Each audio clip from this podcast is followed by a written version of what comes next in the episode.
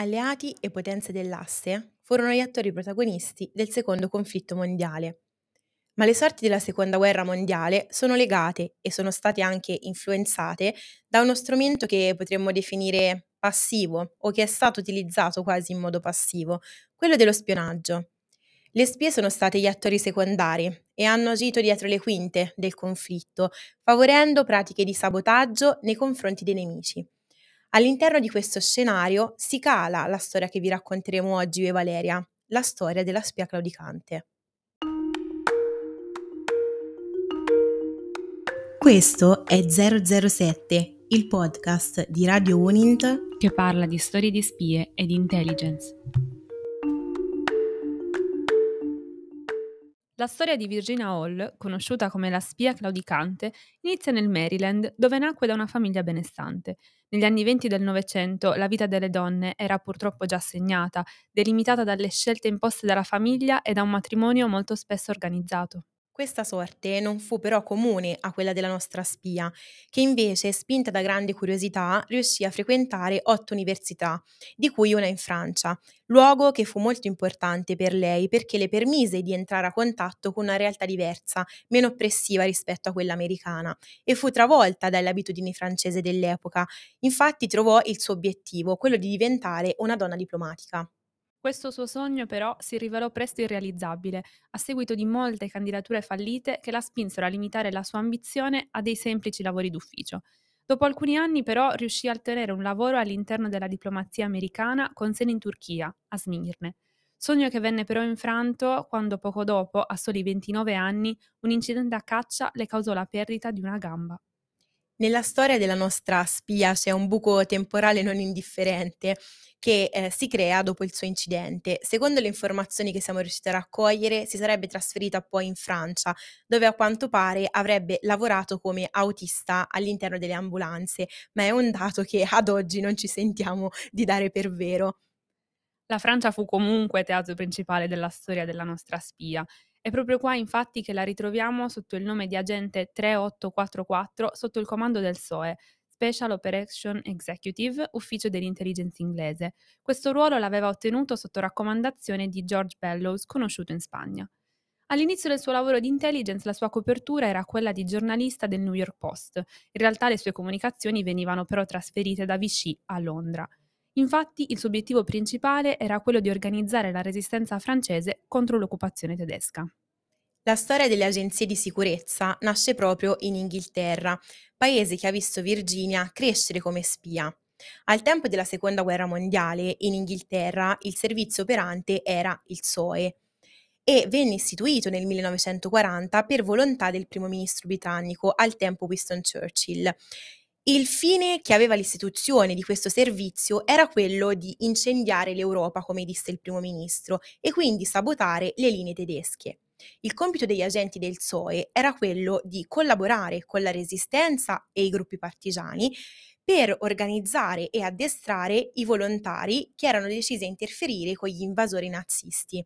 Durante la seconda guerra mondiale si espande questo sistema di reti di sabotaggio e di spionaggio, volto appunto ad influenzare le sorti del secondo conflitto mondiale.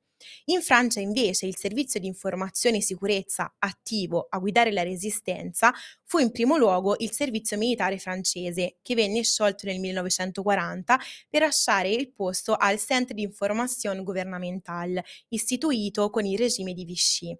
Dopo questa parentesi sui servizi, ribadiamo che nonostante Virginia Hall sia stata una delle prime donne a lavorare per il SOE, i suoi superiori in realtà non hanno mai avuto tanta fiducia nella riuscita delle missioni. Ricordiamo infatti che ai tempi il divario generazionale era molto più ampio di ora, senza contare l'impedimento fisico dovuto al suo incidente. Tra le peculiarità che l'hanno però resa nota come spia c'era la sua abilità persuasiva abilità che è riuscita ad appurare durante il suo soggiorno in un convento francese, in cui è riuscita a raccogliere importanti informazioni proprio dalle suore. Riuscì inoltre a diventare confidente di alcuni direttori di bordelli francesi, i quali passavano lei le informazioni che le prostitute a loro volta ricavavano dai soldati tedeschi. La sua prima copertura, citata in precedenza, quindi quella da giornalista, verrà però bruciata a causa dell'entrata in guerra americana con gli eventi di Pearl Harbor. Abbiamo già anticipato che il teatro principale della nostra storia è quello francese, dove Virginia ebbe varie basi, tra cui Tolosa, dove creò la rete di resistenza denominata Eclair, che in- tradotto in italiano è eh, disturbatore, che aveva come obiettivo quello di raccogliere informazioni sui movimenti delle truppe tedesche e aiutare quindi i piloti inglesi a scappare in sicurezza. Dopo aver terminato la sua missione a Tolosa si spostò verso Lione, con lo stesso obiettivo, quello di coordinare la resistenza francese. La storia di questa spia si caratterizza anche per la sua fantasia, che le tornò utile soprattutto nell'elaborazione di travestimenti, coperture e nomi in codice. Considerate che si fece togliere anche i denti per sembrare più anziana e non essere riconosciuta, quindi un'intelligenza direi sopraffine. Nonostante il suo impegno poi nel non farsi scoprire, i tedeschi però iniziarono a rendersi conto della pericolosità di questa spia perché comunque si vociferava di chi potesse essere. Ma nonostante ciò non sono mai riusciti ad identificarla realmente. Considerate che per tutte le reti di sabotaggio attivate dai servizi degli alleati ci furono altrettante reti di sabotaggio e spionaggio architettate dall'allora servizi segreti tedeschi, l'Abwehr, il comando supremo delle forze armate tedesche, e adesso facevano riferimenti i servizi di informazioni di Heer, Kriegsmarine e Luftwaffe e il Sicherheitsdienst, servizio di informazioni intelligence dell'SS, attivo dal 32 al 45. Entrambi vennero riorganizzati dopo l'armistizio per favorire le operazioni di spionaggio e sabotaggio oltre le linee alleate.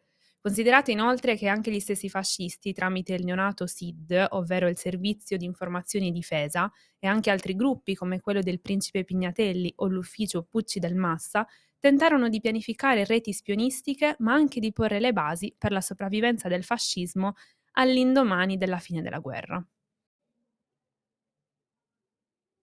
La spia claudicante divenne la preoccupazione fissa di Klaus Barbie, operante e ufficiale delle SS, che era noto con il soprannome il Boia di Lione, che arrivò perfino a torturare tantissimi francesi proprio nella speranza di capire e di carpire qualche informazione su dove trovare la donna, la più pericolosa spia dei nemici, dobbiamo trovarla e distruggerla. Ecco come Barbie l'aveva definita. Nel 42, infatti, la polizia tedesca riuscì effettivamente a restringere il campo intorno a Virginia, spingendola alla fuga verso la Spagna, una fuga molto sofferta che le è costata ben tre giorni di camminata nella neve per attraversare i Pirenei. Una volta in territorio spagnolo venne però arrestata in quanto in possesso di documenti non completi. Rimase in carcere per circa sei mesi fino a che non riuscì a recapitare un messaggio al consolato americano che riuscì a liberarla. Dopo questa battuta d'arresto, per gli inglesi era troppo rischioso rimandarla in Francia, nonostante lei volesse continuare ad essere operativa.